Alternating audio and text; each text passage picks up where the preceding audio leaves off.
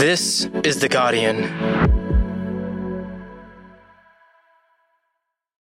This episode contains descriptions of conflict and violence that some listeners may find distressing. For more than a year now, I've been covering a defamation case like no other Australia has ever seen. The case brought by Ben Roberts-Smith against three newspapers that published articles Roberts-Smith says falsely accuse him of committing war crimes. This case has raised uncomfortable, excoriating questions about the reputation and actions of Australia's most elite soldiers in Afghanistan. Did the SAS lawfully and honourably prosecute their duty, forced to take difficult decisions during a long, grueling, and unpredictable war? Or was a culture of impunity, of violence, and of retribution allowed to fester unchecked within the regiment? This trial has cast doubt on the scope of press freedom in this country. Did three Australian newspapers reveal shocking truths about what soldiers and governments did in our name and with our money? Or did they defame the man at the centre of it all, Australia's most decorated living soldier, who claims he has been attacked by a group of jealous comrades seeking to tarnish his reputation?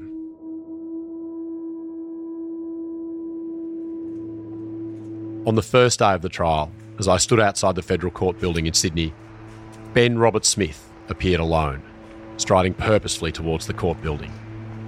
Not quite a march, but he had his head up and was smiling, pointedly ignoring the questions being thrown at him by the waiting television journalists. As the cameras flashed and Roberts-Smith made his way through the tight knot of people at the court's entrance, the former soldier let his guard down just for a moment replying, Thanks, mate, Thank you, mate. to a well wisher who called out a message of support. Before he strode up the steps and disappeared into the court.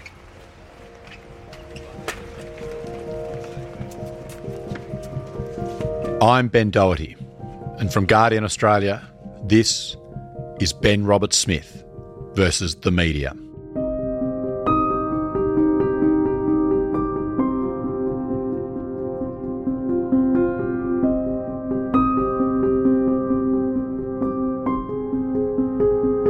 This is a podcast about a court proceeding, so I have to be extremely careful about what I tell you and how I present this information. The rules around court reporting in Australia are strict for any trial, not least for one with extreme national security implications. My obligation as a journalist is to report fairly and accurately, and as much as possible, you'll hear what I heard in court. Everyone you hear from this point on will be voiced by actors reading from court transcripts edited in some respects for time and ease of listening, but that remain an accurate representation of those sections of the trial. Silence. All stand. Federal Court of Australia is now in session. Please be seated. Inside the federal court, the noise fades away. There are no cameras, no recorders here, and the trial begins. In its quiet formality, Court 18D, where much of this trial is playing out, is like any other in Sydney's federal court building. But this case, this unwieldy, sprawling, extraordinary case, has gotten so big, the rest of the building has had to transform to accommodate what's about to unfold. Entire floors have been sealed off, windows blacked out to prevent spying from outside, phones and smartwatches are banned from some court sessions, and alternative entrances and exits used to bring anonymised witnesses into the building unseen.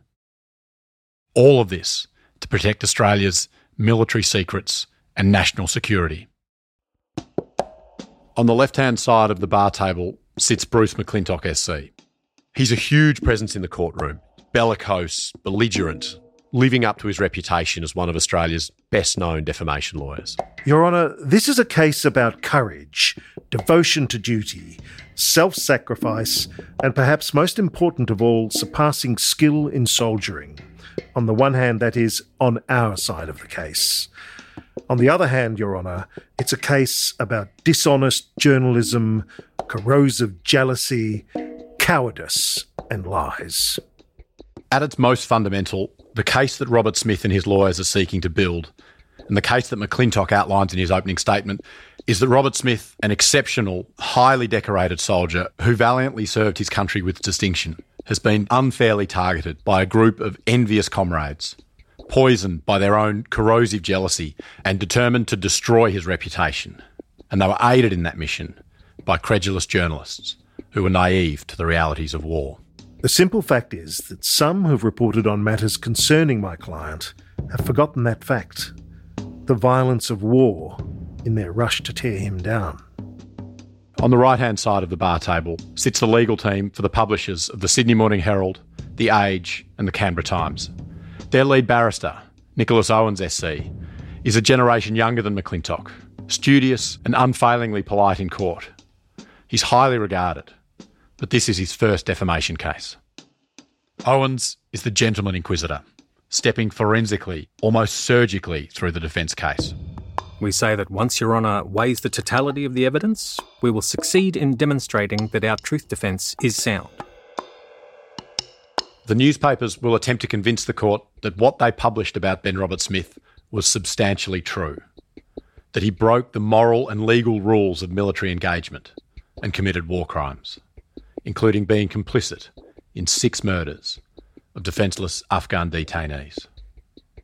And under the Geneva Conventions, once a person has been placed under control, no matter that he may be without a shadow of a doubt the most brutal, vile member of the Taliban imaginable, an Australian soldier cannot kill him. To do so is murder. It's not until the fourth day of this trial that the first witness is called. Yes, could you come forward, please? I swear by Almighty God that the evidence I shall give will be the truth, the whole truth, and nothing but the truth. Thank you. Mr. Roberts-Smith, would you state your full name? Benjamin Roberts-Smith. A decade out of the military, Robert Smith looks still every inch the archetypal soldier. Just shy of two metres tall, straight backed and powerfully built, he sits confidently in the witness box, clean shaven and hair immaculately swept. He wears a tailored suit, blue tie, and white shirt. How old are you, Mr. Roberts-Smith? 42. Roberts-Smith enlisted in the Australian Army, a storied family tradition. He's following in the footsteps of his father and the footsteps of almost every other male member of his family. When did you join the Army? I joined the Army in 1996. Straight from school? I completed school in 1995 and was held over because of an injury till 96. And after that, the elite Special Air Service Regiment, the SAS. I've always been fascinated with the military because of my family history. Roberts-Smith has three ancestors who landed on the beaches at Gallipoli. And so I learned from a very young age the value of service and that there is, in fact, something much greater than ourselves in relation to the freedom of a country. As Roberts-Smith sits in the witness box, you get the sense of a man used to battle, someone comfortable with conflict. He's here ready to defend his reputation. He speaks clearly, calmly. There are no extra words in his answers, but there's an edge to his voice. I was sent to Afghanistan at the government's behest to be part of the Australian military. I did everything that I was supposed to do, and I followed the rules. I did the right thing. I saw things in Afghanistan and did things in Afghanistan, like having to engage adolescents that I'm not proud of, and I live with that. McClintock, who is questioning Roberts-Smith, begins to paint a picture of his client a picture of a good man from a good background who would go on to do great things. And now, while you're in the Army, or as a result of your Army service, you receive the following decorations. First, the Australian Active Service Medal with the following clasps East Timor, that's correct, isn't it? Yes, The International Coalition Against Terrorism clasp, yes, and you receive the Afghanistan Medal. yes. Roberts-Smith went on six tours of Afghanistan with the SAS between 2006 and 2012. It was his actions during these tours that would make Ben Roberts-Smith Australia's most decorated living soldier. And uh, in addition, you received the Medal of Gallantry for the action in Chora in 2006, didn't you? I did. You received the Victoria Cross for the action at Tizak in 2010. That's correct. Yes. The Battle of Tizak is revered within the SAS and the Australian military as one of its most extraordinary victories. Mr. Roberts-Smith, try and remember you were in a courtroom in 2021, not in Tizak in 2010. I know that may be hard as you say what happened. We had four Black Hawk helicopters to carry the assault force, which is the SAS soldiers, and we had two Apache helicopters, which are gunships. On the 11th of June 2010, Ben Roberts-Smith, second in command of an SAS patrol, is given a mission in the valley of Tizak. Seek out and kill Taliban insurgents who are operating out of an enemy stronghold deep in the valley. Once we flew into the valley, it became evident that Tizak wasn't really like a valley we had operated in that much before. Tizak lies in a narrow, verdant valley. There are steep hills on either side, and in the middle, a dense canopy of fig trees covers the valley floor. We landed at 8 o'clock in the morning in broad daylight. As Roberts-Smith's helicopter descends into the valley, he and his patrol are in full view of the enemy. So that put those boys at a lot of risk. An enemy which was waiting and ready. An ambush is the best way to put it. It was basically as if every high point on either side of the valley erupted in machine gun fire. There are machine gun nests and insurgents carrying on their shoulders rocket propelled grenades or RPGs. These are surface to air missiles and they're designed to bring down enemy aircraft. The men stand stationed at the top of the steep valley walls. My helicopter started to round a mountain at the top end of Tizak, the northern end. We were hit with machine gun rounds, and an RPG just missed underneath our air front. As they land on the valley floor, the patrol is still taking fire. It seems endless. So, getting off the helicopter, we were taking a lot of machine gun fire and went to ground basically just there, just trying to get under any cover we could. But the soldiers move forward still, pushing on with the mission to take control of the valley, to kill the enemy insurgents in their path. So all we had to go off at that point was the fact that you could hear the machine gun. I kept moving towards the sound of the gun, but then the gun stopped. Now, we don't know where the machine gun is because you can't see it, and now you can't hear it either. You got to keep moving forward because we've got to continue the assault. And it becomes very eerie when you're walking through a fig orchard with the shadows and the trees perfectly aligned, just waiting to get hit. And then eventually, we did get hit. And we got hit hard. They knew that either we were going to die or they were going to die. And they were there to fight because they didn't surrender. As soon as we became visible to that machine gun position, they hit us with everything they had. You couldn't see it. The insurgents are so well hidden, scattered across the dense valley, that the loud cracks and flashing lights erupting from their weapons is the only clear sign of the size of the enemy that awaits the Australian soldiers. You can just see the muzzle flashes. So it became a combination of, sort of, trying to bound a couple of metres forward and, or just crawl. And I think around, you know, the 40, 30 metre mark, we were just leopard crawling. And that means that you are lying on your stomach and you pull yourself forward on your elbows because you need to stay as close to the ground as possible to keep your profile down so you don't get hit. So as soon as you stop crawling, you start firing to cover the man next to you who will crawl next to you. Eventually, the enemy fire becomes so dense, so constant. We literally couldn't move forward anymore. We were just trying to find the best cover. At that point, I observed a building over to our right side. The building on the right side was a small rundown mud brick outhouse, for lack of a better word. From their position, lying on the valley floor, doing everything they can to avoid enemy fire, Roberts-Smith notices a large window in the building closest to him and to his patrol. If someone had a fire, uh, a burst of fire, out that window, it could have just killed all three of us. So Roberts-Smith springs into action and he runs up to the window. And I held my rifle up through the window and started to clear the inside of the building from the outside. He scans the inside of the building, making sure it's clear of Taliban insurgents. And his two SAS comrades, still pinned to the dirt of the fig orchard, are not in the line of fire. As Roberts-Smith is standing in the mouth of the window, an insurgent carrying a rocket propelled grenade approaches from the other side. At some point, an insurgent grenadier with an RPG on his shoulder started to protrude the weapon through the window. Roberts-Smith quickly, efficiently, kills him.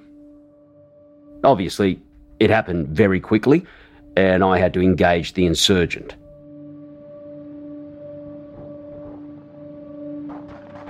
But bullets from enemy machine guns are still raking the ground centimetres from his troop.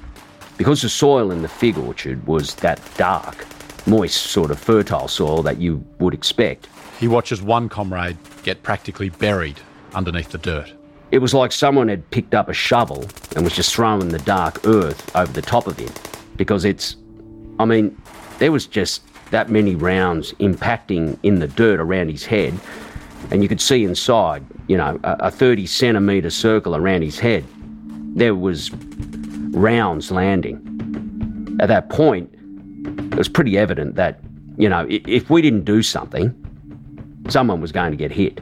Roberts-Smith says he was faced with a choice. The decision was could you go home and face their families if you didn't do anything and they were to get injured or killed, or do you go and potentially get injured or killed yourself? And as I have said previously, I've always tried to serve my country with honour. And the decision that I made was that I I could die knowing that I've done the right thing by them and their families. And my family could live without me knowing that I still had my honour. I saw an opportunity to move forward and I ran up towards the wall. I got up to the wall and engaged the first machine gunner and he went down. And then I proceeded to move through the gap in the wall and engaged the second machine gunner who was further along the wall and he went down. The second machine gunner was, at best, 15 years old. For the briefest of moments, Roberts-Smith and his comrades are no longer taking enemy fire. But the gunfight isn't over. Throughout the valley, the rest of the coalition soldiers are fighting an enemy which seems to fill up the hills. Typically, you would try and wait and consolidate. However, in this instance, it had taken us so long to break into the enemy position, I felt we needed to continue to push the advantage. I gave the two men with me quick battle orders and decided that we would push the advantage and move across the courtyard and assault the building while we had the advantage. The idea was, from that point, to then fight house to house down the valley, and that is what we did. From sunup to sundown, Roberts-Smith and his team move through the valley, seizing weapons and steadily wresting control of the enemy stronghold. The firefight rages all day. The Australians report killing 76 insurgents. They lose no one. Effectively, it was another sort of nine hours of fighting to get through all the buildings down to the end of Tizak. So, 14 hours, probably. Around first shots to last shots. We didn't end up being able to get helicopters to lift us out until until dark. Listening to Ben Roberts-Smith recall the Battle of Tizak is extraordinary. When he gives this testimony, he's animated, he's engaged, he goes into fine detail, the kind of detail we don't hear in any of his other evidence. He draws out the day and paints a picture of his actions, the actions that lead to him winning the VC. At the time, it was effectively another day of many, but would come to become very poignant. The Victoria Cross is the highest honour an Australian soldier can be awarded. Given to persons who display the most conspicuous gallantry, a daring or preeminent act of valour or self sacrifice, or extreme devotion to duty in the presence of the enemy. Of the thousands of soldiers Australia sent to Afghanistan, only four would receive this decoration. And what did the award of the Victoria Cross mean to you? It's interesting because the well, people obviously ask you that all the time, and I would say that, of course, I'm proud of it. I've had such a respect for the institution of the Victoria Cross. But I'm nowhere near as proud of that as I am to be able to count myself amongst that number of men on that day in that battle, because everybody fought with bravery. Everybody fought with gallantry, and most people, at some point, were fighting for their lives. And as I've said and maintain and will maintain until the day I die, that Victoria Cross is for what we achieved, because you cannot go into a battle alone. You simply can't do it. You have to do it together. That's what it means. McClintock spends hours, almost a full day, pulling us away from the courtroom and putting us in the boots of the man on the stand, reminding those in court that Roberts-Smith was a brave soldier who fought for his country without question. But the Battle of Tizak and Roberts-Smith's Victoria Cross are not at issue in this trial. Defamation is all about reputation, and McClintock here is reminding the court of what Roberts-Smith has to lose. After the Victoria Cross, did attitudes towards you, or did you observe a change in attitude towards you? Absolutely. It put a target on my back. In 2018, a series of stories from the Sydney Morning Herald, The Age, and the Canberra Times contained allegations of abhorrent war crimes that called into question the behaviour of Australia's most decorated living soldier.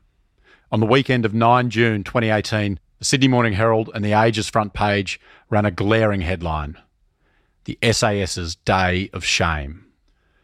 Inside, over four pages, the paper laid out the story of Ali Jan, a shepherd and father in his late 30s from a village in southern Afghanistan, whom in September 2012 had travelled to a neighbouring village, a village called Darwan, to mill flour. The papers alleged that an Australian Special Forces soldier took a handcuffed Ali Jan and kicked him off a cliff before ordering another soldier to shoot him dead. The soldiers then allegedly presented Ali Jan's death as a legitimate battlefield engagement. The paper gave the soldier responsible a pseudonym. They called him Leonidas, after the Spartan warrior. When you read the articles, what did you feel? I felt betrayed and humiliated. And I say humiliated because everything that I had ever cared about was serving my country with distinction and honour, and my friends and my unit.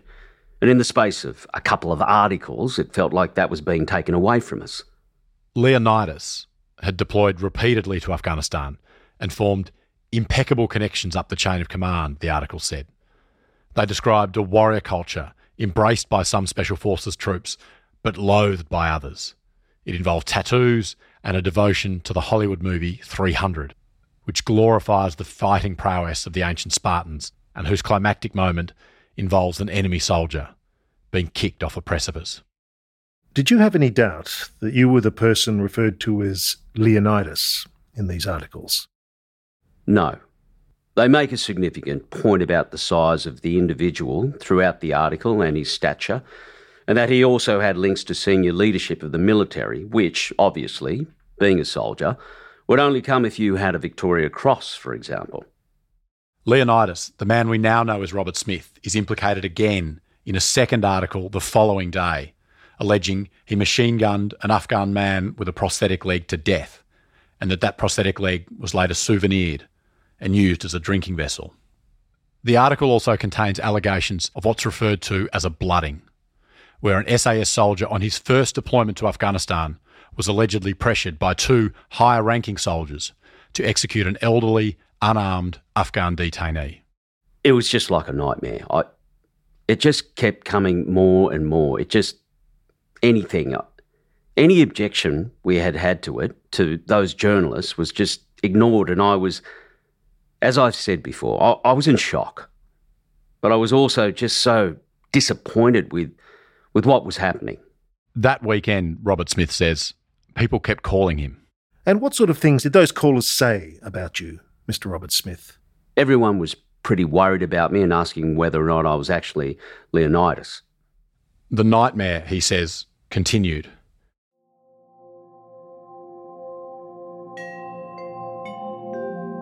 In July 2018, the Sydney Morning Herald publishes an article that names Roberts-Smith and nobody else as one of a small number of soldiers who were the subjects of a secret military inquiry into alleged war crimes. A month later, on the 10th of August, all three newspapers publish yet another article directly referencing Roberts-Smith. Beneath the bravery of our most decorated soldier is the headline of the Herald article. The cracks in a war hero's facade leads the age. The article raises further allegations, including that Roberts-Smith ordered the execution of an unarmed Afghan by a junior trooper, that he bashed an unarmed Afghan, that he authorised the assault of another unarmed Afghan who was held in custody and posed no threat, and that he engaged in a campaign of bullying against another Australian soldier. Additionally, the article also claims that Roberts-Smith committed an act of domestic violence against a woman in a Canberra hotel room. All of these allegations are strenuously denied by Roberts-Smith, and a statement from the former soldier is published at the end of the article, saying as much. His quote reads The article contains a catalogue of lies, fabrications, and misrepresentations.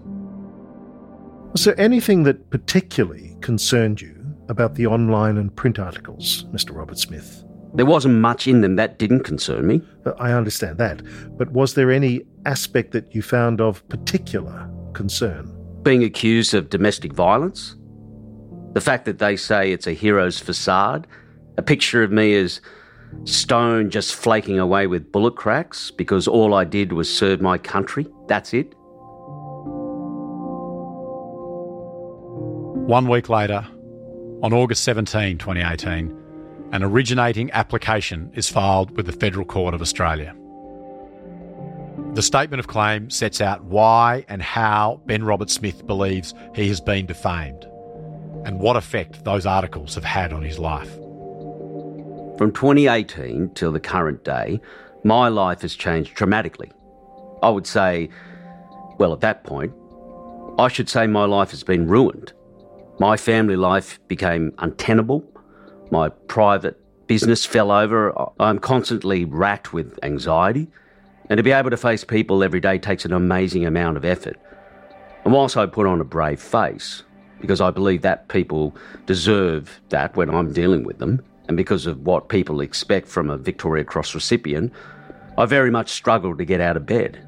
And I work very hard to maintain that presence in front of people because I think that they deserve it.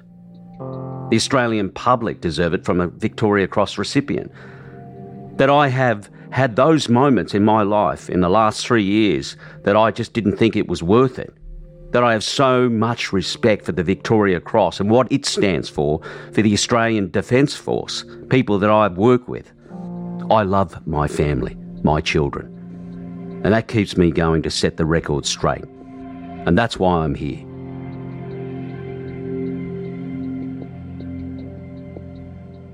We'll be back after this.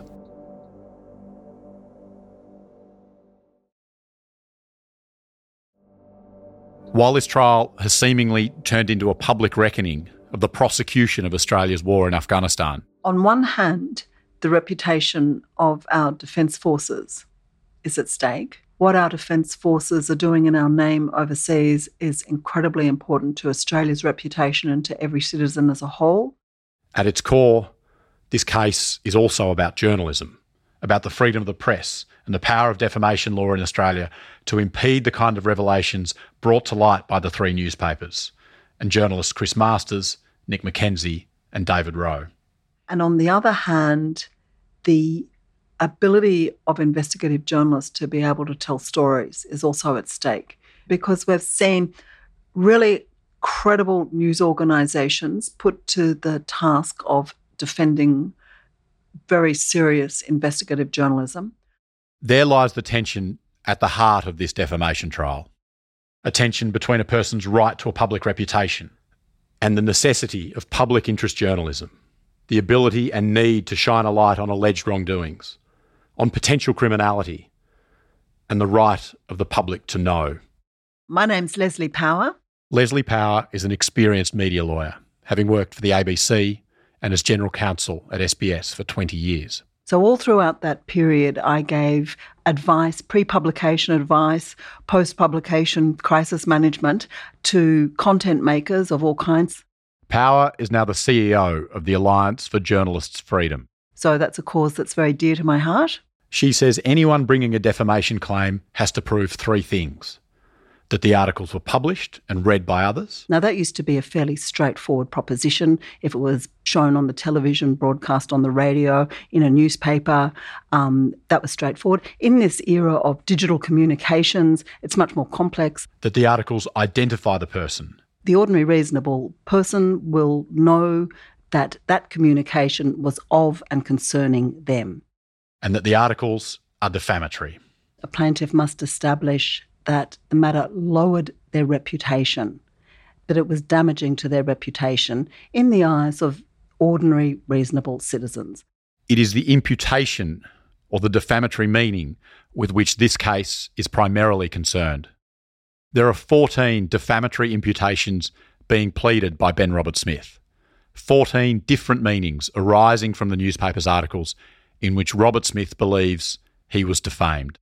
So, what a court does is it looks at a publication as a whole, every single element of the publication, whether it's the headline, every word and paragraph, every grab, you know, every um, interview and spoken word. It considers the material as a whole and it considers what does this material, read as a whole, what meaning does it convey about the plaintiff? The imputations refer to accusations of war crimes, of his alleged killings and assaults of unarmed Afghans, bullying specific members of his patrol, and two imputations related to an allegation of domestic violence. And that's really what the imputation is it's the distillation of what people will understand about the plaintiff when they consume that publication. The meaning of the articles or the imputations can include the ordinary meaning intended by the newspapers when they published, or what the reader might infer. Meaning can be distilled through many, many different ways. One of them is the ordinary and natural meaning of the words, but there can be innuendos. There can be sly hints and nudges that convey a meaning that isn't exactly the same as the literal meaning of the words. It's how meaning is conveyed, not just the literal interpretation, but every meaning that can arise. Leslie Power says it is the job of the defence, that is, Nicholas Owens and the newspapers he represents, to defend the meaning of each and every claim made in the articles. One of the important things to understand is that the publisher has to defend each and every imputation which the plaintiff establishes has been conveyed. In this case, that means each and every allegation of murder, of bullying, and of domestic violence. There are a number of different ways in which they can do this. Truth is the best defence in life and also in defamation. The standard of proof the newspapers need to reach in order to establish truth in this case is on the balance of probabilities. That is, what they say Roberts-Smith did is more likely than not to be true. On paper, that might seem easier than proving something beyond a reasonable doubt, as would be needed in a criminal trial but truth can be one of the more difficult standards of proof to meet. Each side has their own version of the truth, and that gets muddied in and amongst conflicting witness testimony.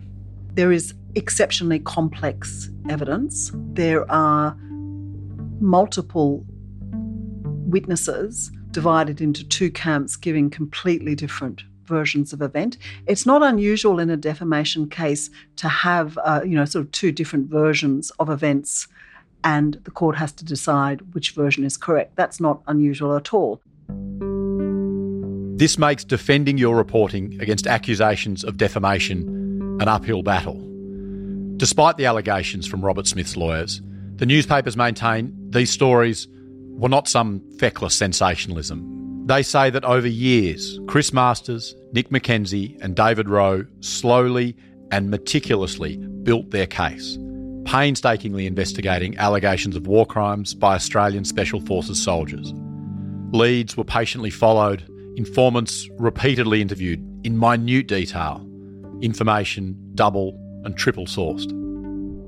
But now, the burden of proof before the journalists appears an immense challenge to prove that they told the truth, that they acted in good faith, and that what they wrote was responsible, vital public interest journalism.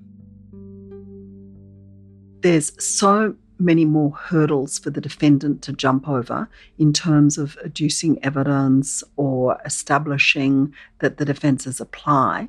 And particularly when it comes down to that uncertainty of convincing a judge or a jury that your witness is speaking the truth. That makes things challenging. And in this case in the federal court, there is no jury. So the matter of who is telling the truth, will be decided by one man and one man alone, Justice Anthony Besanko. But in making his decision on whose version of events is most credible, there are some things Justice Besanko won't be able to consider. There have been rumours circulating for years about the alleged actions and culture of the SAS, some of which have been on display in this case. Those rumours were investigated by the Inspector General of the Australian Defence Force in a four year top secret inquiry. The findings of that secret inquiry are known as the Brereton Report, compiled by Justice Paul Brereton, a judge on the New South Wales Court of Appeal.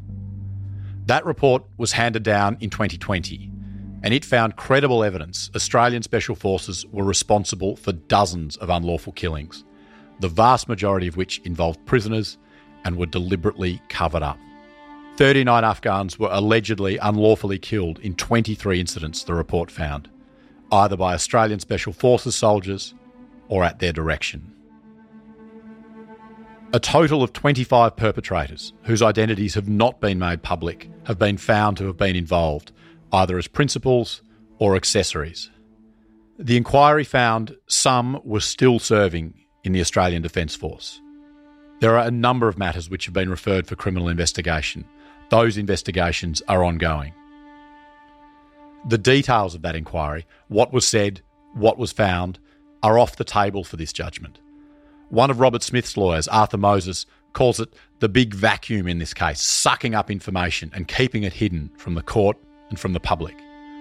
Because the vast majority of the witness testimony that informed that secret inquiry is not available to either side in this defamation case.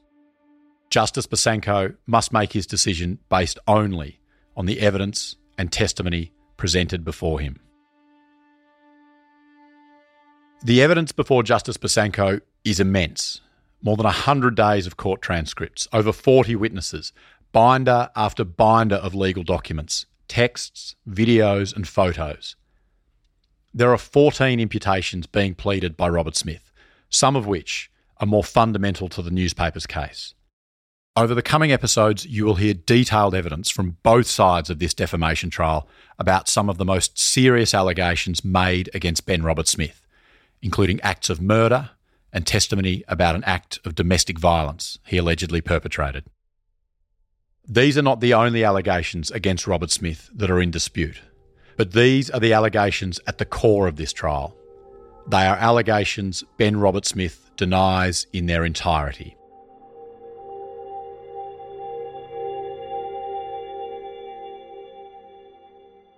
Next, on Ben Roberts-Smith versus the media. One of the key allegations in this defamation trial is interrogated. I noticed Ben Roberts-Smith. He had uh, walked to a position maybe three or four metres away.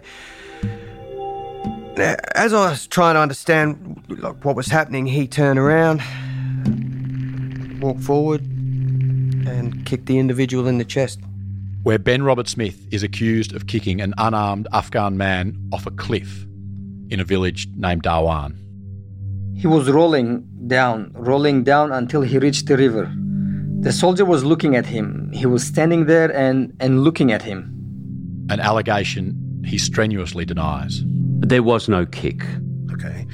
Was there a cliff? No, I don't remember seeing a cliff either.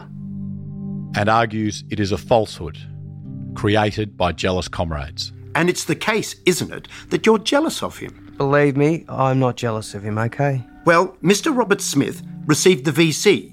You didn't, correct? That's correct.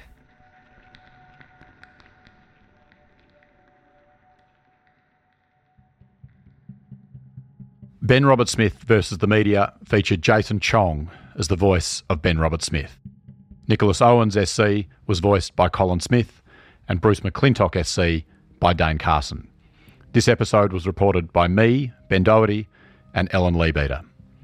Produced by Miles Herbert and Camilla Hannon, series producer Ellen Leabeater, with production assistance from Alison Chan, Joey Watson, Mel Chun, and Ryan Pemberton. Sound design and mixing by Camilla Hannon with James Milsom. Executive produced by Miles Martignoni and Gabrielle Jackson.